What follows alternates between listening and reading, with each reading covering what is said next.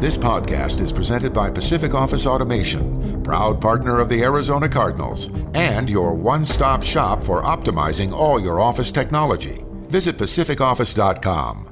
Problem solved.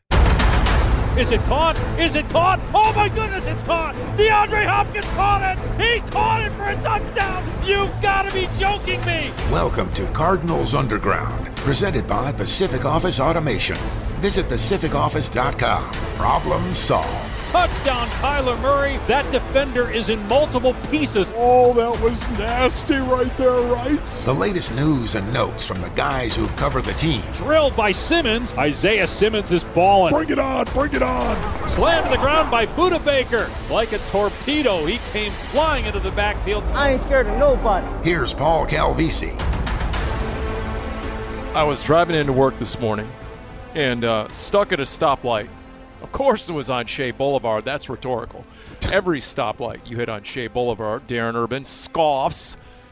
Felipe Corral Jr., you've been there and done that. You're behind the guy with the personalized license plate, and you're trying to figure out okay, what exactly does this guy mean by that? Here's what the license plate read, and I'm looking straight to you, Felipe. Zero cap. One word, zero cap. And I'm thinking, now, wait a minute. Is this a play on cap? No cap? Like this guy is zero cap? Or is this guy like a Major League Baseball general manager? Was it Mike Hazen?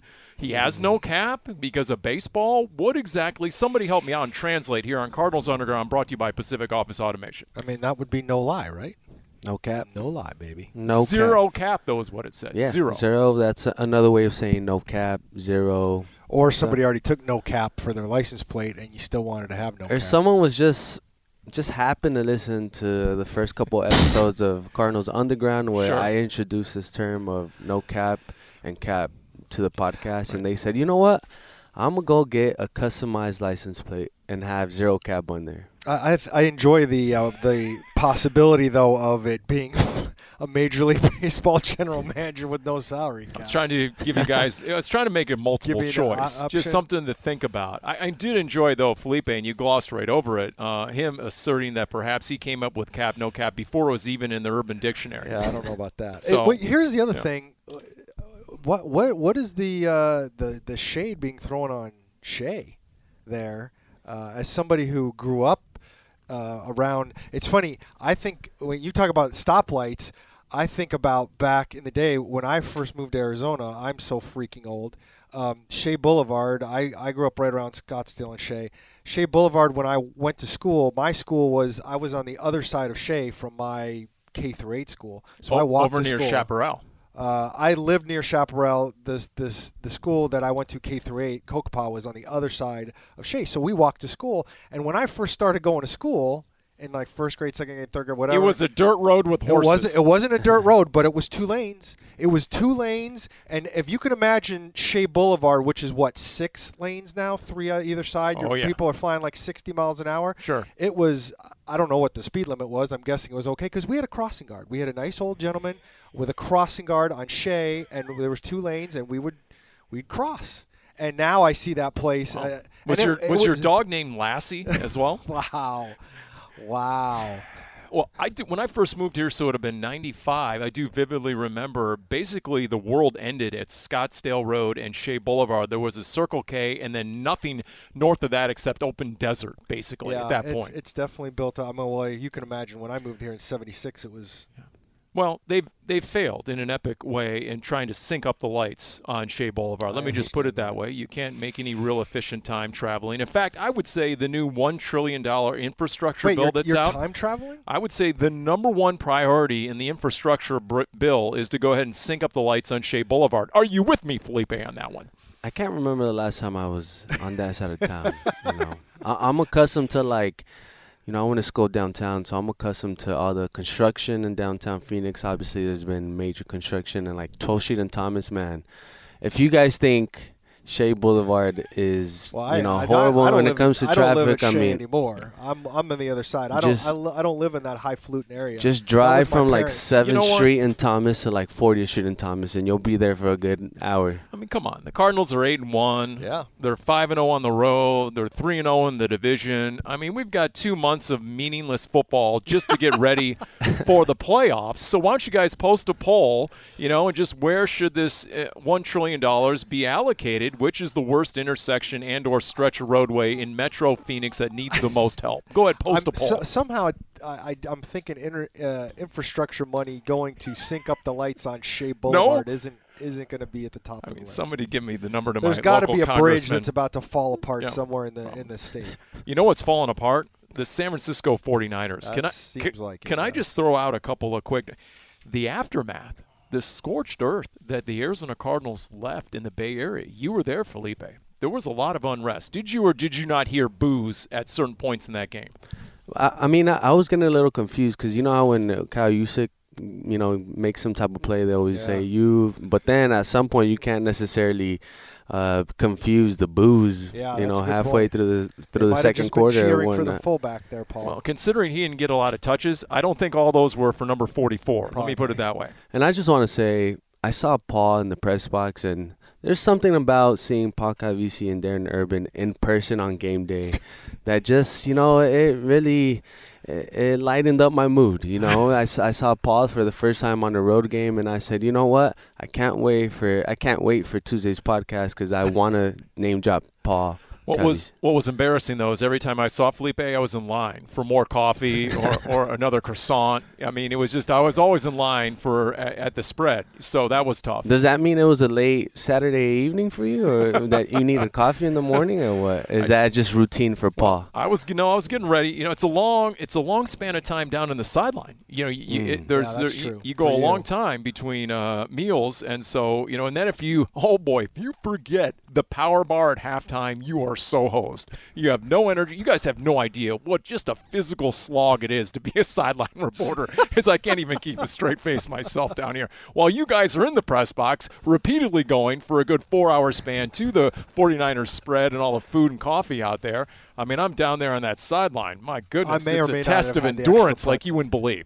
Yeah, I may have may have Yeah. not had the extra pretzel. Anyway. I, I just want. Can I make a quick note? I love the Cardinals like press box area, but when you go to that 49ers press box area and they have a, a good 10 stations of snacks and food and 20 coffee machines, it just it's a certain level of appreciation that you just have to go over there double the amount of times to That's, get a, an that's a extra big cup. secret, Felipe. We're not supposed to be talking about Yeah. that to the Well. to the public at large. Although I did notice that Ohms had to be happy because every time we go, He just got a golf clap and standing I ovation understand from Jim but Almonte. I, I keep thinking to myself when when a place has their individual food stations and it's a big one where it has everything and they have the bathroom down there Mhm. for the radio booth. I know that's a big deal to all you guys. So Do you know what the Cardinals did to the 49ers? I watched it. Not just beat the 49ers down, sweep them in the season series and make it 14 out of 17. They have now won, I think, in the series, something like that. They left Kyle Shanahan with the same career regular season winning percentage as Chip Kelly, Yeesh. The guy he replaced. Is that bad? Three more takeaways as I continue. Three more takeaways, and that means Kyle Shanahan has a turnover ratio of minus 44. This is since he took over 2017. That's dead last in the NFL by 11 turnovers. It's not even close. Yikes. And so there's the aftermath, the scorched earth the Cardinals left behind in the Bay Area because you went in there and beat them minus Kyler Murray, minus DeAndre Hopkins, no A.J. Green. Uh, The Niners were supposed to, this was their turnaround game, get them to four and five, back into the thick of it, their race for that seventh, you know, playoff spot, that third wild card, and it's all been destroyed. And you've shattered the confidence of a lot of 49ers fans in the combination head coach and general manager back in the Bay Area. I it, it's it's funny because obviously uh, a couple years ago they went 13 and three uh, in Cliff's Kingsbury's first year, and everybody was talking about where Kyle Shanahan was as a coach and where Cliff Kingsbury was as a coach and where they might go.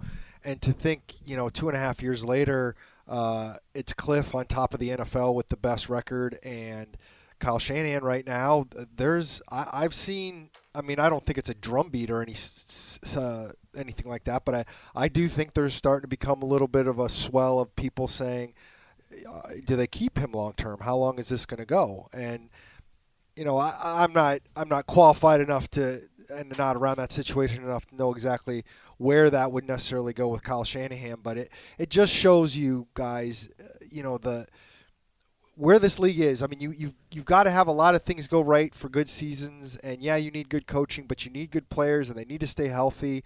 And it also underscores again the quarterback situation. They are unsettled at the quarterback situation, and when they went 13 and three a couple years ago, I think Jimmy G was playing probably his best football, but more importantly, they were so good everywhere else and didn't have a lot of injuries that it made up for it. And right now, they just don't have that. And you have a guy who was the only Niners coach in the last 20 years to get a contract extension. Nobody before him, going all the way back to the Mike Nolans and Mike Singletaries, even Jim Harbaugh. You go back to all that, none of them got a contract extension. So, and and they just gave up three first round picks for Trey Lance, who may or may not be better than Justin Fields at this point. So that's what you left behind you have a Carolina team coming up who's even worse, Felipe, and then the Cardinals sit in between as the only one-loss team in the NFL. Is it the time of the year where we start, where people start talking about Cliff Kingsbury as like a Coach of the Year candidate? I given, mean, I, I, think it's fair to start talking about that. If you yeah. start comparing the, you know, the different situations, you know, I feel like people are still kind of stuck from last year's, the ending of last year, but. I mean, you can't you can't ignore certain statistics that Cliff Kingsbury has brought to this offense specifically. I mean, aside from that record, just you know, five and on the road, they've scored 30 plus points in each one of those road games. I think it's like the first time uh, since 2000 that they that they start five that a team starts five and on the road and they scored 30 plus points. I mean, at some point, you know, you, you kind of have to start talking about Cliff Kingsbury as a coach of the year candidate, just given the dominating fashion that you know, that this offense has had, this defense, this team in general. So, and going back to the whole Kyle Shanahan and and the quarterback situation, at any point did you guys think that the Niners looked better with Trey Lance in Week Five, I believe, compared to Week Nine? They were certainly more competitive, were they not? That was a much they were tighter more competitive game for different reasons. I was going to say defensively they did a lot better job on the Cardinals. I mean, yeah. I don't. I, I, mean, they still only scored ten points that day. I, the thing was, is this weekend the 49ers moved the ball at times. They just mm-hmm. had, especially early, they had some bad turnovers, and it got them in a hole, and then it kind of all circled the drain for them. It makes it more impressive of a win when you get Jimmy G back, you get George Kittle back, your defensive line is pretty much intact. You still have one of the best linebackers in the NFL in Fred Warner, and you still get 31 points put on you. Yeah. I mean, that makes the win more impressive. Obviously, with all the missing pieces, you lose Justin Pugh in the was it in the first quarter, yeah, and you, you lose you game. lose Chase Edmonds after the first offensive series, and you still find a way to to dominate. I, I think that's what makes the win so impressive. I mean, the Cardinals led thirty-one-seven at one mm-hmm. point. They had 437 total yards. Their backup quarterback went 22 of 26 with a passer rating of 119. So all that combined, yeah, after the game, Fred Warner was quoted as saying, "It's pretty embarrassing. It's unacceptable for sure." It's both sides of the ball. It's Kyle Shanahan saying after the game, "We didn't stop the run. We didn't stop those screens." Time of possession 37-23. I know on Cliff Kingsbury's TV show this week, we asked him just if there was anything because we had talked going into the game about Shanahan and what do you do when you play a division team for the second time around? And Cliff made a couple interesting comments. This is last week, and he said, you know what? I love the fact in the NFL I get to play a team a second time because in college I have to wait 12 months. Yeah. I love to watch the film and say, man, I should have done this. I would have done this if I had this again. So I love the ability to go at a team a second time and make those adjustments without having to wait a full year. The other thing he said about going into that game is I totally lost my train of thought right now. Oh, here it was. It was after the game. And So then this time around, we asked him about, okay, so how did the game come out and what did you think? And were there some new wrinkles that maybe we wouldn't catch? And he said, no, really, the thing I was surprised about is the Niners didn't run the ball more. And they only ran it 11 times for 39 yards. And I know they got behind, but they weren't so far behind through the entirety of the game that you only run it 11 times. I just you look at the, now was that because of the four four three? Is that because Shanahan and Jimmy G took a look out there and said, guess what? Vance Joseph is hell bent on not allowing us to run for a buck 51 like we did in week five. Well, I mean, And why bash our heads into that brick wall? Yeah, I mean, once they came out in that defensive alignment with only three defensive backs, I mean, I think it was absolutely like we're not we're not messing around here. We you know, we're to and and the the reality is is Jimmy Garoppolo can make mistakes. And uh, you've made the point in the past, Paul, and you're not wrong. I mean, Jimmy Garoppolo's had some unbelievable passing days against the Cardinals. That said, it was against a much different team and a much different defense, and I think they felt confident if they could put Jimmy Garoppolo in places where he had to pass the ball a lot, it might pay off. And ultimately, we saw an interception and five sacks. Um, the two fumbles weren't his fault. Uh, in fact, the two fumbles, when I keep thinking of it, and this is why I go back to like they moved the ball at times. I mean, both those fumbles were giant, not just because they were turnovers, but they came after giant plays. I mean, those both those passes were going to put one of them definitely put them near the goal line, and thank goodness Marco Wilson had a brain freeze and decided not to touch Brandon Aiyuk down. Um, and and George Kittle that wasn't quite in field goal range even yet, but they were moving the ball, and I think they would have continued if if uh, Byron Murphy doesn't come from behind and punch that out. because we can talk about how maybe that Green Bay game might might have provided a blueprint, you know, to the Cardinals defense. Yeah. Okay, and we talked about that after the Minnesota game here on Cardinals Underground, brought to you by Pacific Office Automation, proud partner of the Arizona Cardinals. Right about what Kirk Cousins did. He got the ball out real quick, wouldn't let the Cardinals pass rushers get to him. He didn't get sacked at all in that game, and then he would make quick throws to the perimeter or screens, and then he would hand it to Dalvin Cook between the tackles, or there would be a cutback for Dalvin Cook. And it was a great plan by the Vikings offensively, and they ran for a buck 50 plus in that one, and that was a tight game as well, obviously, all the way down to the very end. But here's the thing in that Green Bay game plan, how many teams have a quarterback with the ability to check at the line of scrimmage like Aaron Rodgers? Not very many. How many teams have that unbelievable tandem of running backs and Aaron Jones and AJ Dillon at 250, right? He's over there busting guys and busting face masks. It just even minus his top receivers. That's why, you know, there's the question out there right now, Felipe, and it's okay. Uh-huh. Zoom out, scan the NFC. Which team do you fear the most? And to me, it's not the Rams, certainly not the Cowboys. To me, it's the Green Bay Packers. Based on what Aaron, if you give Aaron Rodgers his top three receivers, which he didn't have in the first, plus those two running backs, plus they're getting Bakhtiari back at left tackle, and the defense, they figured it out, so it's not a disaster. And, And, they uh, obviously played the Cardinals tough. To me, it's the Packers now. We haven't seen the Buccaneers yet. And a Todd Bowles defense by the end of the season when they get their corners back, and Tom Brady obviously in the postseason. Okay, but to me, those are the top two threats right now for the Cardinals in the you know potential playoff Well, picture. and as we record this, uh, assuming he clears waivers, uh, supposedly Odell Beckham's first choice to sign somewhere would be the Packers. you know what? Maybe that's a good thing for the rest of the NFC. He, he has not been a benefit. He, he has been a negative. He has been a minus well, that's what cracks me up where he's been- about uh, the Seahawks talking about getting him. I'm like, you're going to put him on the same team as Tyler Lockett and DK Metcalf. Who, who who's the third receiver there, and how happy are they going to be being the third receiver? I, that doesn't make any sense. Going back to that question about who, what NFC team is the most, you know, would you fear the most? At the end of the day, that Thursday night football game, I mean, yeah, they were without some of the top offensive weapons and a top lineman, but the Cardinals, I mean, Zach Allen was coming back from, you know, the COVID list. Chandler Jones was coming back from the COVID list. Obviously, Corey Peters, he didn't even play that Thursday night football game. Correct. So you get Yep. those guys back in rhythm against the Niners, and, and then you see the type of performance that they had on that defensive line. You mentioned it, 39 uh, rush yards. So, you know, at some point, everybody starts playing games, you know, injured. You know, you're gonna have key injuries throughout throughout the NFL, which makes again, which makes the eight and one start to the season that much more impressive. Because despite obviously not having Cliff ag- against the Browns, you didn't have Chan- Chandler for a pair of games. All these things.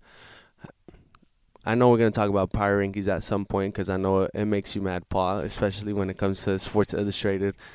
People just they need need to talk you know get that microscope for the Cardinals and really take a deep dive of why they're one of the top teams in the NFL, giving everything that happened. You know what the Cardinals could use in a rematch with the Packers, potentially in the playoffs, would be a healthy Zaven Collins. For a kid who hasn't played very much and hasn't made much much of a lasting impression or impact, they really missed their 260 pound middle linebacker. They could have thrown out there in a three inside linebacker formation Mm-hmm. against A.J. Dillon and, and Aaron Jones. I, to me, they missed him in that game. So he gets healthy, he's available. That would definitely be a benefit for the Cardinals in any sort of rematch. But to have a Colt McCoy go in, and it was interesting to hear DJ Humphries after the game compare this quarterback room to Carson Palmer and Drew Stanton. Yeah. and and just the knowledge and the wisdom that comes with uh, you know a Colt McCoy. And and it reminded us of what Drew Stanton said last week on the Red Sea Report. And you know he made so and, and Stanton has that self-deprecating you know sense of humor. He said look uh, my career stats nothing to write home about. But as a backup quarterback I had a winning record I had a career winning record but you know what was most important that I had? I had the confidence in my locker room. And that's what any good backup quarterback needs is the belief of the 52 other guys that we can go in there and win a game. So I don't know about you guys, but a lot of guys went on the record going into that game at San Francisco and it seemed to be genuine. Did not seem to be media speak that okay, you know, and Colt we trust. No, a lot of guys brought him up on their own and the confidence they had and obviously the team played accordingly. I I think you signed a, uh, uh, you try to improve your backup quarterback situation for just this very situation, right? Um, you know, you were in a place where you saw what happened with Chris Streveler last year. They obviously didn't want to bring back Brett Hundley. Um, it helped, and even Cliff was talking about this. I mean, let's face it, one of the big reasons they brought in Colt McCoy was to help Kyler Murray, to be a mentor, to be a, another experienced voice in the room that didn't have a there wasn't a lot of experience in there. Uh, but then, as Colt McCoy told Cliff, and then as Cliff later told us, uh, Colt kind of cut him off on that one of those early conversations, saying, "Hey, I can really play still." And uh, and even Colt said when I asked him about that that you know I wouldn't still be playing if I didn't think I could play, and that makes sense. And then to go out and do what he did, I mean, did I expect him to play quite so perfectly? I guess I didn't. I mean, this is probably the best team he started for. Mhm. I'd have to go back and look, but those Browns teams were not good, and the the Giants teams and maybe the Redskins teams were okay, but not this good. The Giants teams definitely weren't good, and I don't know if he even started for them. But this is probably the best team that's been around him, and I just thought he was incredibly calm and cool and smart with everything he did, and the game plan was wonderful. I mean, you got Dar- to prop Darren and Paul, you know what happened with Colt McCoy last year? He got sacked a couple of times by the Cardinals, right? Yep. Or, uh, Yep. Was it last year? It was at the end of the Giants game. Yep. And he said, "You know what? I don't want to get sacked anymore. Let me let me go join that offense and Cliff Kingsbury." But to kind of elaborate a little bit on what you said about how he played so perfectly, I mean, he had the second highest completion percentage in in a single game in franchise history. Yeah. I mean, that's how good he played, and he didn't have DeAndre Hopkins. He didn't have AJ Green, like we mentioned it.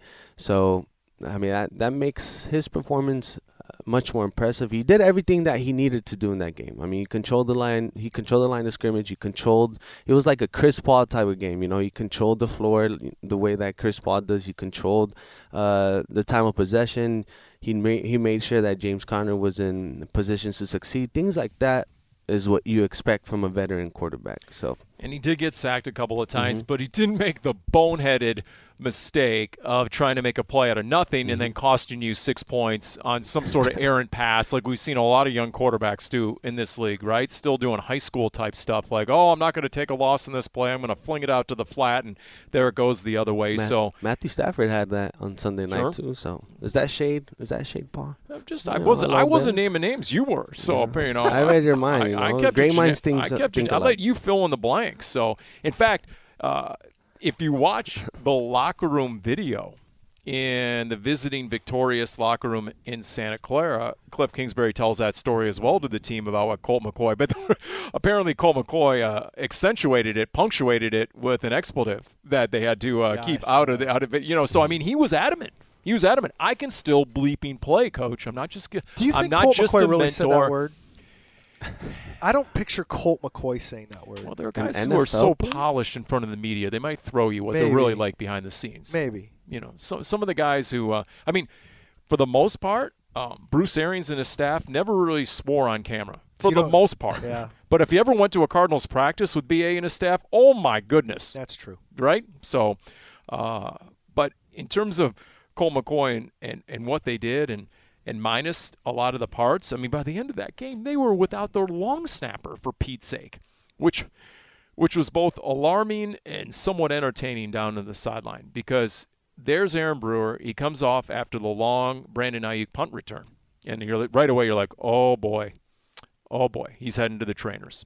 Okay, who is the backup long snapper? I'm asking myself. So as the game progresses a little bit more, the assistant special teams coach Devin Fitzsimmons, Yes. he comes down. Coach Fitz. Coach Fitz, uh, he makes the specialists aware that there might be a snap between then and the end of the game, uh, just a bit outside. Put it that way. That might go a little awry because uh, there's going to be a backup for the most part snapping that ball. So then when the Cardinals had the ball in Niners territory and they're looking at fourth and five, and all of a sudden they call a timeout. Well, why? They want to talk it over? No, the long snapper's in the locker room getting checked out. what exactly are they going to do? So then Dennis. And and by the way, Jeff Rogers, the the special teams coordinator, wasn't at the game because of COVID. So Right, it's all right. on Coach Fitz here. Exactly. And so Dennis Gardeck takes a false start. And oh, by the way, uh, guess what? The backup Sean Harlow gets off a snap just to practice once, and then they take another false start, and he gets another snap off to practice just so because they were far enough into Niners territory they can afford to be fourth and 15. And that was just a really interesting sequence So to you're see how that saying played so you're out. saying the false starts were taking one for the team for Dennis Gardeck? Yes, Okay. for Sean Harlow's sake. No, I get to it. practice, yes. So Sean Harlow would And have to been give Andy Lee he- more room. Harlow would have been the, the backup long snapper, or how does that work? Yes. I've just never seen a long snapper ever been injured or on the team or whatnot. So I was just, you know, what what happens in that scenario? Yeah, injury is very rare. I immediately think of when they went between Mike Leach and Aaron Brewer, and there was a three to four to five game stretch, uh, especially in Buffalo. Darren, help me out here with my Cam recollection. Canaday. Candidate, Cam that's right. Canaday, who by the way got cut because he struggled here so much. He, they had a it was Cam Canaday and there was another guy who after Leach retired, they had the competition all through camp. Cam Canaday won it. Uh, struggled at the beginning of the year, uh, starting with that Patriots game. Had the issue in Buffalo. They cut him, and uh, came in. Has done a great job.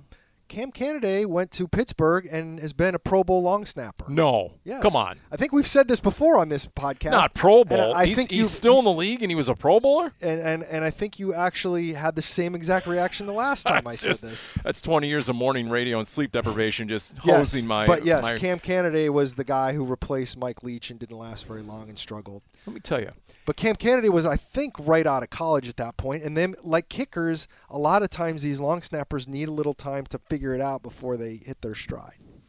I tell you though, the biggest kudos you can give Aaron Brewer is virtually no one knows who this guy is. He has been so reliable. He has been so dependable. We've talked about Aaron Brewer. He's been so flawless. Yes, I'm going to use that word. I can't remember a single snap he has screwed up in his five or six years with the Arizona Cardinals. I mean, if only NFL officials were as under the radar and as inconspicuous as Aaron Brewer, the long snapper, you know, memo to Tony, Tony Corrente coming off Monday Night Football. Try not to be so much in the spotlight, right? I mean, those, if only NFL officials were more like long snappers around here. Who's with me? Harumph. I mean, Cam Canaday, he's no. I mean, I, I think Aaron Brewer, and I think um, that uh, I think I mentioned this in training camp where he comes. I saw him at one point, and he had the Hawaiian shirt on, and he had the mustache because he rocks the mustache, and he had the sunglasses on earlier in the morning, and he looks like you know. The, the old school private investigator that Looks like an old way Nick, like an old Nick Nolte movie or something like that. Can I just state for the record, though, that uh, not only did Cam Canaday make a Pro Bowl, but it looks like the Steelers released him in training camp. No, I'm guessing out of cash reasons. So who knows? He might actually be. Uh, it looks like he's actually available. Interesting. We'd call Mike Leach, but Mike's like a pencil neck now. Love you, Mike. Uh, he lost like 100 pounds when he stopped playing, so he's out there playing a lot of golf in uh, in Virginia or something like that. We've seen him in some of the Cardinals folk tales, by the way. He's a great guy, great interview. But in terms of injuries, yeah, that one's a huge question mark. What about the offensive line now, guys? What about the status of Justin Pugh and or Max Garcia? Could you be without your starting guards? from the Niners game. And what exactly does that mean? If Rodney Hudson is your center, and knock on wood, let's hope he still is, we have no reason to believe otherwise, then are your starting guards Josh Jones and Sean Harlow? I mean, yeah, don't they have to be? Have to be, right? I mean, at this early point in the season, the the Cardinals have already uh, brought up Marcus Henry uh, in the season in the week. Uh, the Cardinals have already brought up Marcus Henry from the practice squad uh, as a promotion, uh, and then they they also made sure they've already announced their COVID replacements for this weekend. And one of them is Danny Isidora, offensive lineman. Now, Mm. that could change if A.J. Green or Demetrius Harris get healthy later in the week but this is an interesting time to make those choices. Usually you wait till wait late in the week to see who you really need. Well, obviously they really need offensive linemen right now. So we'll see where Justin Pugh is and we'll see where Max Garcia is and again, the injury thing is real with all these guys and you're going to have to you're going to have to get around this and get guys healthy at some point. to me, you can handle Chase Edmonds. You can handle Chase Edmonds. Eno Benjamin obviously did a nice job.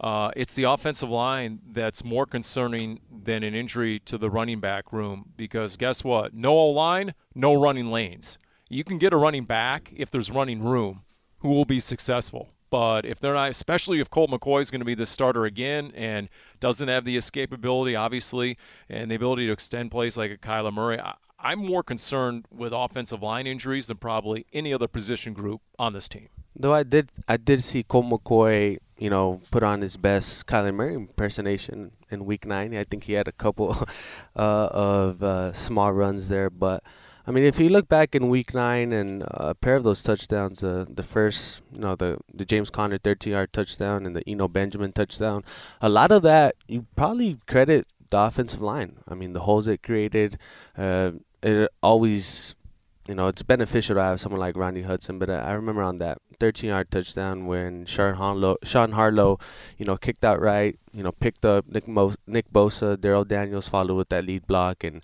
wow, the the holes. I feel like our own Rolando Cantu can probably run through one whoa, of those whoa, holes whoa, let's not get ahead of ourselves here. one of those offensive uh, offensive linemen, the the holes that they create. So, I mean, it is concerning because the production from their the running back group comes, you know, majority of the time it comes from the holes that this offensive line creates. And uh, can I highlight something on that uh, on that James Conner 45 yard uh, screenplay? Yeah, please I- do. I, I saw Rodney Hudson out in the open field just put one of those defensive backs on their backs to give Conner a, a, a clear path to, to, to the end zone. So it's things like that that really, when it comes when we talk about offensive linemen and injuries, that's the first thing that comes to mind. You know, how is this is this run game run game gonna keep being productive if, if you don't have guys like Max Garcia and Justin Pugh who they're veterans, they know that offensive line, they've played under Sean Kugler for a couple years now. So yeah, it is concerning.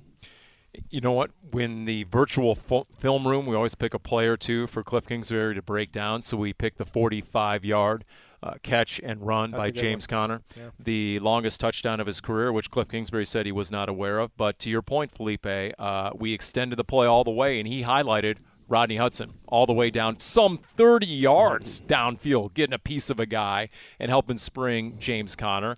And I followed up with, hey, that's got to go a long way in the film room on a Monday. And he said, absolutely. Guys respect that. That's just one of many things they respect about Rodney Hudson. I feel like we've seen Rodney Hudson way downfield a few times already this season. I mean, I'm not saying other linemen don't do it, but man, he's really good. And to come from the center position to do it is really impressive to me. So why is this team so good with so many injuries? That is the question. It's and and okay, you know what? Pick me. My hands up. Ooh, ooh, pick me. Go I'll- for I'll- it. Okay. We wait to hear your legendary analysis. Uh, the- the- you- I'm not going to leave anyone behind on this analysis. but I guarantee you. I'm just saying it's an observation. All right. This team loves a challenge. They love a challenge. They're they're at their best when someone says their best won't be good enough. Whether it's at Tennessee against Derrick Henry, whether it's at the Rams 8-0 Sean McVay, right? Whether it's at Cleveland minus their head coach.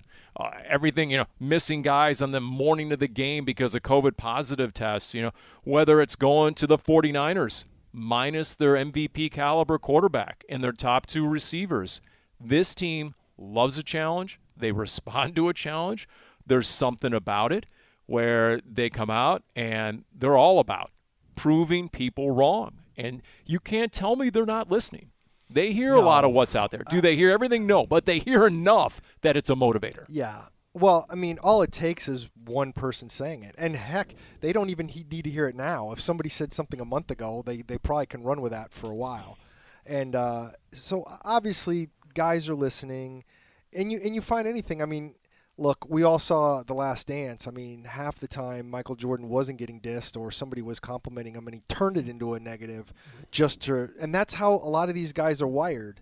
And and it, I, to me, sorry, Kyle, I'm going to mention this word, but to me, there is a, a kind of momentum with that in terms of like, after a while, I mean, if you're if you're in the bubble of the locker room, okay, it's kind of like the, you know, propaganda that you could be in. If you're in the middle of the locker room, it doesn't matter what everybody is saying in the outside. All it takes is a little kernel, and if in your little bubble, everybody starts repeating it, and they find start to Yeah. believe it you know, it becomes uh, it becomes misinformation. I'm not going to get too far into this analogy because I think everybody knows what I'm talking about. But ultimately, well, if you want to, you can go on the Pat McAfee show. no, I, I think I'll avoid that. But I will say that it doesn't matter what people are saying. They're going to manufacture, I think, ways to get there. And, and I know that's like, I know Wolf would probably just throw up at that th- thought process that somebody would like make stuff up to like motivate them. But I, I think it actually happens. Hmm.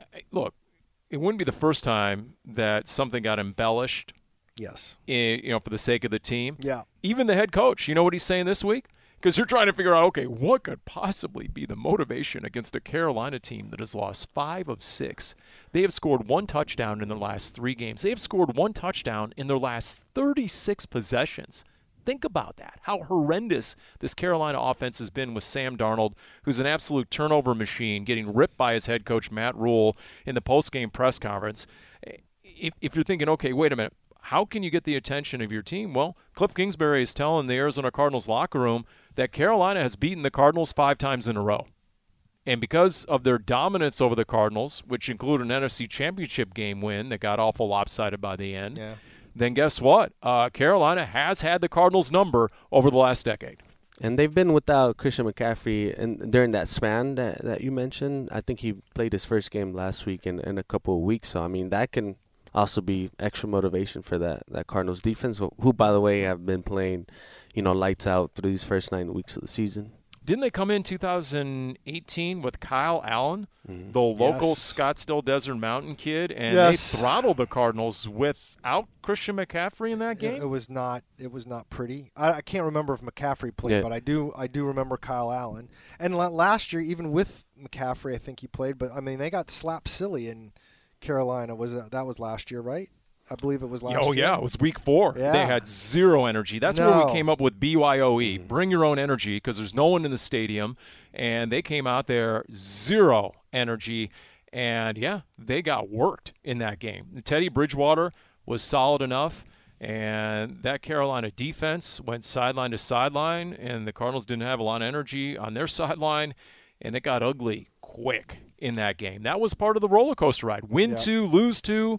Remember that they were two and zero. They But- ended up two and two at that point. Carolina is always. I mean, uh, the Cardinals weren't a bad. Well, it turned out to be a bad place. But remember, 2007. Um, they the Panthers signed Vinny Testaverde off the street.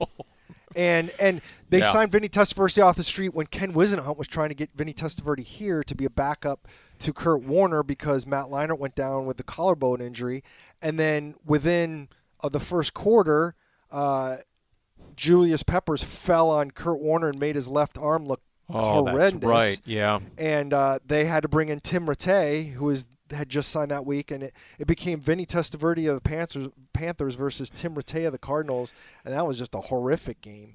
Uh, on a team that, if they win that game that season, they might end up as a playoff team later that year. They didn't, the Cardinals, but uh, the Panthers have had uh, some interesting games with the Cardinals over the years, so it's always something. You, you Yeah. don't want to think it's going to be nothing. I mean, you got a Carolina team where Robbie Anderson, for the second time this year, started screaming at his quarterback on the sideline. And then after the game, he told the media, uh, I don't know exactly what I said to him, but it was pretty much like, you need to tighten it up a little bit. The same way, if I'm slacking, I need someone to tell me that. We hold each other accountable, and I hold myself accountable, and that's part of it. And and then later in the same press conference, Robbie Anderson, who's been volatile throughout his career, one of the reasons he's no longer with the Jets, he said that Carolina continually doing the same thing over and over again on offense and hoping for different results is quote technically insanity. Wow. End quote. He's having a bad year though, Robbie Anderson. Yeah. Like he's barely getting the ball, and Yeah. he knows Darnold well because they play together Right. in New York. So And then, of course, the Panthers are getting ripped because what did they do before the season, before Sam Darnold had even played a single game? They picked up his $19 million guaranteed option. They picked up his option without ever having seen him in a regular season game, and it's guaranteed for next year at 19 million. And he's thrown 10 picks in his last six games, and he threw interceptions on three straight possessions Was it- last was week bad, against the Patriots. Is it bad to do that? You know how it gets worse? Mm. When the Patriots DBs come out after the game, and this is J.C. Jackson who had the 88 yard pick six, and he said, Yeah, we disguise against Darnold. Our D disguises pretty good. Every year he's had a hard time because we played him with the Jets. And then Belichick went on and said, Hey, we were able to create some pressure. So let me ask you guys Vance Joseph, is he pretty good at creating pressure? A. And B, is he pretty good at disguising and changing coverages and being pretty multiple throughout an entire game? Because that seems to play Felipe into Vance Joseph's strength. If that is indeed is what befuddles a Sam Darnold, guess what? Advantage Arizona. And I mean, when you have uh, two outside linebackers who have you know six plus sacks, you know, on your side of the, of the ball, I mean, of course, that's like that's what Chandler Jones wants. You know, last week he was talking about hopefully you know these quarterbacks can hold on to the ball a lot, and you see Sam Darnold doing a lot of that in the pocket. I mean, Vance Joseph, what he does so well is he plays uh, talent on his roster. I mean, that's that's been his you know his best asset is playing to the talent that he has on his roster.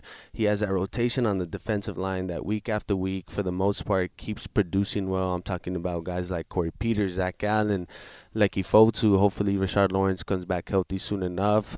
Uh, I mean, obviously, no more J.J. Watt, and he's still. I mean, no J.J. Watt, and you hold the 49ers to 39 yards rushing. I mean, that's that's all Vance Joseph right there. So, and we talk about that 4-4-3 alignment. That's having confidence in your secondary. When you have one safety in the backfield eh, and you have one of the best safety duos in the backfield, you can do stuff like that. So, he's playing to the talent on his on that side of the ball, and it's paying dividends. I mean, we don't give enough credit to Byron Murphy. He's one of the best cover corners in the NFL so far through nine weeks. So when you have that much talent, of course you're gonna generate the pressure that that that defense has been generating. Of course you're gonna come up with all those all those takeaways when you have that offense on the other side of the ball. He's just taking advan- advantage of the talent.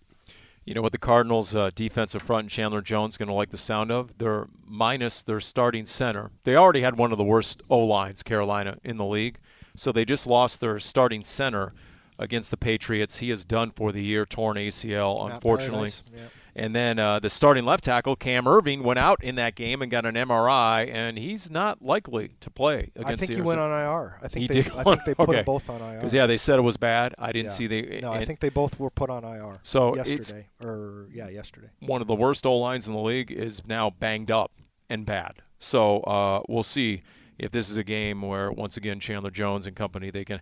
I mean, for Marcus Golden, I didn't even realize he had three sacks. I thought he had two. I guess I misattributed one of the sacks, but by the end of the game, I kept asking our producer Jim O'Hunter, are "You sure he has three? I thought he had two, but he ends up with 3 And then afterwards, he was the last guy off the field, and he's signing for all the fans that had come down to the front row, and he's going around, and he's still bouncing up and down, and and and I mean the energy where he gets it, where you guys know, you see him like on a Saturday in the team hotel on the road, and he's got a big old smile, and he's bellowing across the team room, and it's just, I don't know where he gets the endless energy, but that motor, that motor has him with nine sacks and number three in the NFL, behind Myles Garrett and T.J. Watt. Think about that. I mean, they came into this season hoping that he could be somebody that would fill the void now that Haason Reddick left. And now that it's kind of interesting that Haason Reddick comes into town this week having a fantastic Yep. season. Pretty, pretty good. Not as good as Marcus Golden, at least sack wise, he's so far. And and I think that's really amazing. Um, you can't. I, I, I certainly don't want to throw any shade on what Haason is doing because he's doing great, and I love the fact that he seems to have figured out his career arc. Um, but to have Marcus Golden on this team, I mean, let's face it, guys. They had to resign. They were going to resign one of those guys, and they picked Marcus Golden probably because he was going to be cheaper. He signed before Haason Reddick did. I'm guessing Haason Reddick thought he was going to get a lot more money than he did on the open market. He got one year, six million right. is what I read. I think it was yeah six, and what's Marcus is what two for nine exactly. So um, the Cardinals made a choice, and it's worked out okay. I mean, you, you pay a little less money and you're getting the production you want, and, and now they're going to be uh, on either side, and it's it's going to be interesting to see. But I, I, look, I love Marcus. The first time I was here, uh, I feel like he and I are. I, wouldn't say we're tight, but I feel like he and I have a really good relationship, and uh, I there's there's no one you would want to root for more than Marcus Golden. And look, Haason Reddick went back to Carolina. There's a reason, a cause and effect. Their head coach was his head coach at Temple, Matt Rhule. So they have a long-standing relationship. He said, "Okay, if I'm going to take a one-year deal somewhere," to Darren's point, once he didn't get the big money, once he didn't get the multi-year, he said, "Okay, if I'm going to go somewhere, I'm going to go back with my old coach Matt Rhule, and I can be certain he's going to use him the way I think my skill set is utilized best, which did not get figured out with the Cardinals until the very last season of his Cardinals career."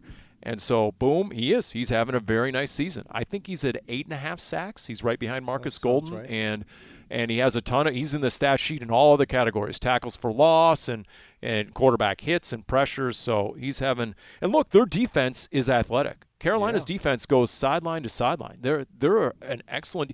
They gave Carolina's offense against the Patriots the ball at the 21 and the 31 and the offense went nowhere, had to kick two field goals, and that's all they got the entire game. They lost 24 6 to the Patriots. I mean, it, again, it's. It, the way I look at this, and this is why I like how the Cardinals are constructed, their defense has been very good. But their defense, one of the reasons it's good, and this is to take nothing away from what this Cardinals defense has done, but one of the reasons it's been pretty good is because the offense has gotten them leads. And I just feel like, and you guys can disagree with me if, if you if you disagree. I mean, I wouldn't because I'm right, but um, I, I, want to disagree so bad right now. Do, Go ahead. But Go you're ahead. not going to because I'm going to say this league is an offensive league. And if you're not good offensively, I don't care how good your defense is, you don't have a chance. And I feel like the Panthers have a pretty solid defense, but they don't have a chance because they don't have an offense. No, no quarterback, no chance. Yeah. That's their situation. Yeah. And uh, guess what? They gave up three draft picks for Sam Darnold and then picked up his $19 million guaranteed option for next year. And this week's starting quarterback easily could be PJ Walker. Admittedly, I had no clue who in the heck is PJ Walker. I can't believe you didn't watch the XFL. That's very disappointing. Is that where? I didn't even see XFL in his bio. I saw he came from Temple, where he was a yeah. four-year starter for Matt Rhule at Temple. He was like he was like the best quarterback in the XFL before it shut down for COVID. Gotcha. Okay, so uh, he hasn't been very good in the NFL career. He has one touchdown. He has five picks, and uh, you know he, earlier this year he went in against the Giants. They lost 25-3, and that's when that's when Sam Darnold originally hurt his throwing shoulder. And PJ Walker in that game went 3 of 14 with zero touchdowns, zero picks, three sacks, and a passer rating of 40. I mean, he's gonna have a whole week to prepare. So I mean, that may make the difference. They already this defense already had a chance to prepare for a mobile quarterback like like Trey Lance. So I mean, they have the blueprint to defend against someone like that. Yeah, but PJ Walker, I mean, no, no disrespect to him. He's not one of the top quarterbacks in the NFL. I mean, if we're talking about backups, I wouldn't even say he's one of the top backups in the NFL. I mean, what he has riding on his set, on his side is that he does he does have some uh, experience playing under Matt Rhule. So I mean, hopefully that benef- benefits them. I mean, I doubt it the way that this defense is playing and. Going back to Darren's point, uh, yeah, it, it is an offensive league, but when the when your defense is giving you the ball time after time after takeaways, that also benefits oh. the uh, that also benefits the offense. Of course, like we saw in week nine. You know they capitalized on those two forced fa- those two forced fumbles. So it's like a it's like a two way street, but the offensive street is a little bit wider. I would say. Well, the Cardinals are top three as a scoring offense, top three as a scoring defense. They're top three in turnover ratio. So, yeah, Felipe, I would agree. All those things go together. There's no doubt about it. One begets another in, in a lot of ways. Um, but to Darren's point, no QB, no chance. If Sam Darnold wasn't already day to day with the shoulder injury, I think he's day to day just based on the tone and temperature of his head coach, Matt Rhule, after the loss to the Patriots. And I quote, I think Sam would be the first to tell you that wasn't good enough from the quarterback position. We had guys open with some opportunities that we weren't able to connect on. We had too many batted balls. We had three giveaways. When you look at our season, we have to protect the football and then we have a chance to win. So play at the position has to be better. We just can't continue to keep throwing the ball up. We got to protect the football. A third down pick is one thing, but first and second down interceptions just can't happen. So to me, those are decision making things that we've talked about and talked about and talked about. And here we are in game nine, and it hasn't happened. End quote. Matt Rhule on his quarterback. I'm not feeling a game 10 for Sam Darnold. Hmm. That's just not me. Well, I mean, this this is where you get to, and, and there's been a lot of conversation about the Panthers considering the possibility of bringing in Deshaun Watson if they could make it work. And uh, that and they, they were, supposedly tried. Yeah, they tried. Well, they tried in the off season, and then all the things started happening with Watson, and they went to, with Darnold, and then uh, obviously they. Uh, everything's just so sticky with the Deshaun Watson legal problems that oh, sure. uh, it just doesn't make any sense. But they're going to be in a position where they're not set at quarterback. And again, we just said this, and I'm going to say it again. You can't. You're not going to win in this league without a quarterback, and and I just don't. They thought Darnold might be it, and he played pretty well those first couple weeks. He did. They And- started three and oh. zero. Well, they played a really soft schedule, and we know now that it was a soft schedule, and then he just dropped off the cliff. So By the way, it's not all. It's not all on your quarterback, Coach Matt Rhule. You lead the league in penalties with 65, and does that not go back to the coaching staff? So uh, there are other issues with this Carolina team uh, that uh, you know the Cardinals. So look, to me, we've seen it at home. We've seen some slow starts. Not just me. Kelvin Beachum brought it up last week with the media. So the big, even with Colt McCoy at quarterback, I think the biggest fear is how do the Cardinals come out? How do they come out at home against a Carolina team that's lost five or six? The offense must look absolutely dreadful on film. The defense was just throttled by Mac Jones, who, by the way, had that dirty play on Brian Burns, who one of the best pass rushers who may not play in this game because of it. And uh, you ask anyone in that Cardinals locker room, that's the one play out of that game film against the Patriots everyone is citing. Wow, how does Mac Jones get away with that? That MMA WWE move where he yanks onto Brian Burns' leg, and then not only yank, yank, yank, and then turns it, you know, almost like, and uh, all those guys went. And in fact, Haason Reddick went off yeah, I did. after the game and wanted to know wait a minute, if the quarterback is untouchable, and the moment you lean on a quarterback, you're going to get fined every Tuesday. Don't the defenders get a little protection from quarterbacks in these sort of situations? So I think the entire league, every locker room is looking at the NFL and how they respond to what Mac Jones did in that play. I would agree with that, and it's going to be interesting. And if they don't do anything, I Yeah. don't know if I'd want to be Mac Jones, to be honest. Yeah, I, I, I agree. Um, so, by the way, did you ever post your midseason awards at halftime, I. Darren? Uh, you did post them. I, what, what you're like you're too I'm busy eating your the- power bowl, uh, power bar that you can't look at my mid-season stuff. Well, first I got to carry Fredrickson and Drew Stanton and uh, Kyle Vandenbosch at halftime, you know, and then and then I got to chase down Cliff Kingsbury as really he's coming out of the it left. was, So, it was two tweets. Two tweets? All But- right, so- but, but I did do it. uh, who were the award winners? Give me the headliners. I think I said Murray was most valuable, Okay. and then I said Byron Murphy was most improved, and then I got everybody angry because they said it was Isaiah Simmons, Ooh. and then uh, I don't know what if I said anything else. Let me look at that up. Let me look that up. What, what- what's the Twitter handle again, Darren? What's it at? Uh, You know A what? little cross promotion. I can't believe you said that. At Cards Chatter. There you go. Why have you you getting some blowback on that as well? People no, don't like your Twitter you're handle. like what do you, you mean? don't know it. No, I just I'm, I want you to go ahead and Oh, you know cross promote it over there. Yeah, so, well. you know, I just thought I'd. Uh, by the way, Felipe, your take. What was the take from the uh, press box when Cliff Kingsbury went after the official and then it uh, ended up nose to face mask with Josh Norman? Well, I mean, I have the I'm fortunate enough to learn the, the game from our own Rolando Cantu. I already mentioned him, ex Arizona Cardinals offensive lineman, and I asked him, you know, what type of energy does does that give a player? You know, I mean, but when your head coach is more fired up than you, I mean, that's automatically that's going to get you fired up. You know, it gives you confidence to do your job. Most importantly, um, and I think it set the tone from that point moving forward. They they were already up 14 to zero, but then I think they just took it to another another level when it when it comes to intensity. And uh, I was I was scrolling through Twitter right uh, this during my lunch right before this this podcast, and I came across this video of Draymond Green. I'm gonna switch sports for like a couple of seconds. They were interviewing about. He was at at a press conference and he was talking about how. Uh, during one of their games, he went over to his head coach and Steve Kerr, and he said, "Hey, can you, you know, change your body language a little bit? Because they committed a couple of turnovers and whatnot. And long story short, Steve Kerr changed his body language. He was more energetic, and then the team ended up winning. And you know, everything everything was all good.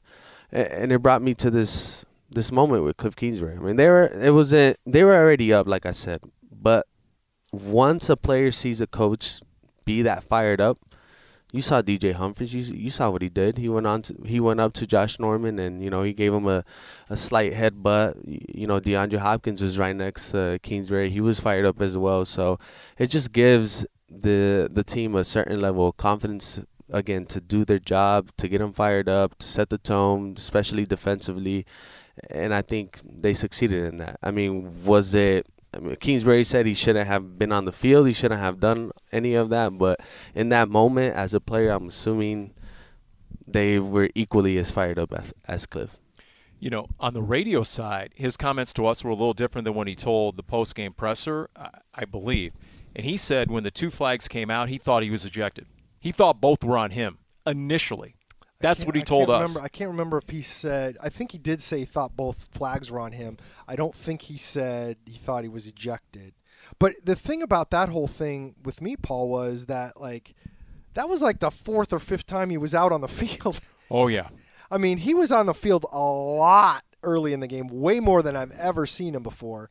And uh, I just I found that to be very interesting. And you know, he obviously downplayed the emotion and after the end of the game and everything like that. But it was just I don't know. It, it was it was definitely an interesting side of him, and it to me it just kind of underscored. That he didn't really say this, but it just kind of made me feel like this was a big deal to him. Like he really wanted to have one under his belt. That okay, even if Kyler's not here, I can coach up a win, and uh, he kind of he gave off that vibe yeah. for sure. Every sideline has what they call the get back guy. Yeah. And, and he's in charge of when people get fired up and they start gravitating towards the field because that will result in a flag. And it's happened. I think under Whisenhunt it did happen once. It's the last time, I remember, the Cardinals sideline getting a flag for being out Who's of the, the field. Who's the get back guy for the Cardinals? It, it's a couple of the assistant strength guys. Okay. And so, but it, it's a different dynamic when you're trying to basically go Draymond Green, Felipe, and block out someone and push them back to the mm-hmm. sideline. It's one thing if it's a rookie. It's another thing if it's like the assistant you know, special teams coach, but when it's the head coach and you're an assistant strength coach and you're trying to shove the head coach back, there's always a little reticence. There's always a little hesitation like, okay, this is the CEO and am I how physical am I going to get trying to keep him on the sideline? And there's it's always an interesting dynamic, but to Darren's point, he was out there quite a bit. And it's not the first time that DJ Humphries has intervened. There was a moment with Mike Vrabel in week 1 where uh, there was an exchange, and DJ Humphries sort of stepped in between and was a personal protector for his head coach, and so that was that's intriguing. And it, and as you know, as DJ said after the game, I'm not playing that. I'm not letting some cornerback flex on my head coach. I yeah. mean, that, that's that's where I draw the line. My favorite part was he's like, I was looking for Josh Norman after the game, and he goes, I haven't took my helmet off. Give him the advantage. So supposedly, and I didn't witness this, but supposedly uh, Cliff and Josh Norman talked after the game, and I will say this: I was obviously behind Cliff Kingsbury, and and he was very aggressive and going out into that field, and then he was barking at Josh Norman. I was shocked to see that he was smiling at one point during the exchange. When I actually saw the TV side and I saw what I couldn't see, and that was him from the front side, that he was actually smiling at one point because that did not seem to be his demeanor either before or after that play on the sideline. He was a hundred percent game face. Yeah, and uh, and and there's no doubt And Chase Edmonds said it on the Big Red Rage about a month ago. Christian Kirk hinted at it this week that the coach has an extra edge to him, and the guys know it, and they're feeding off it.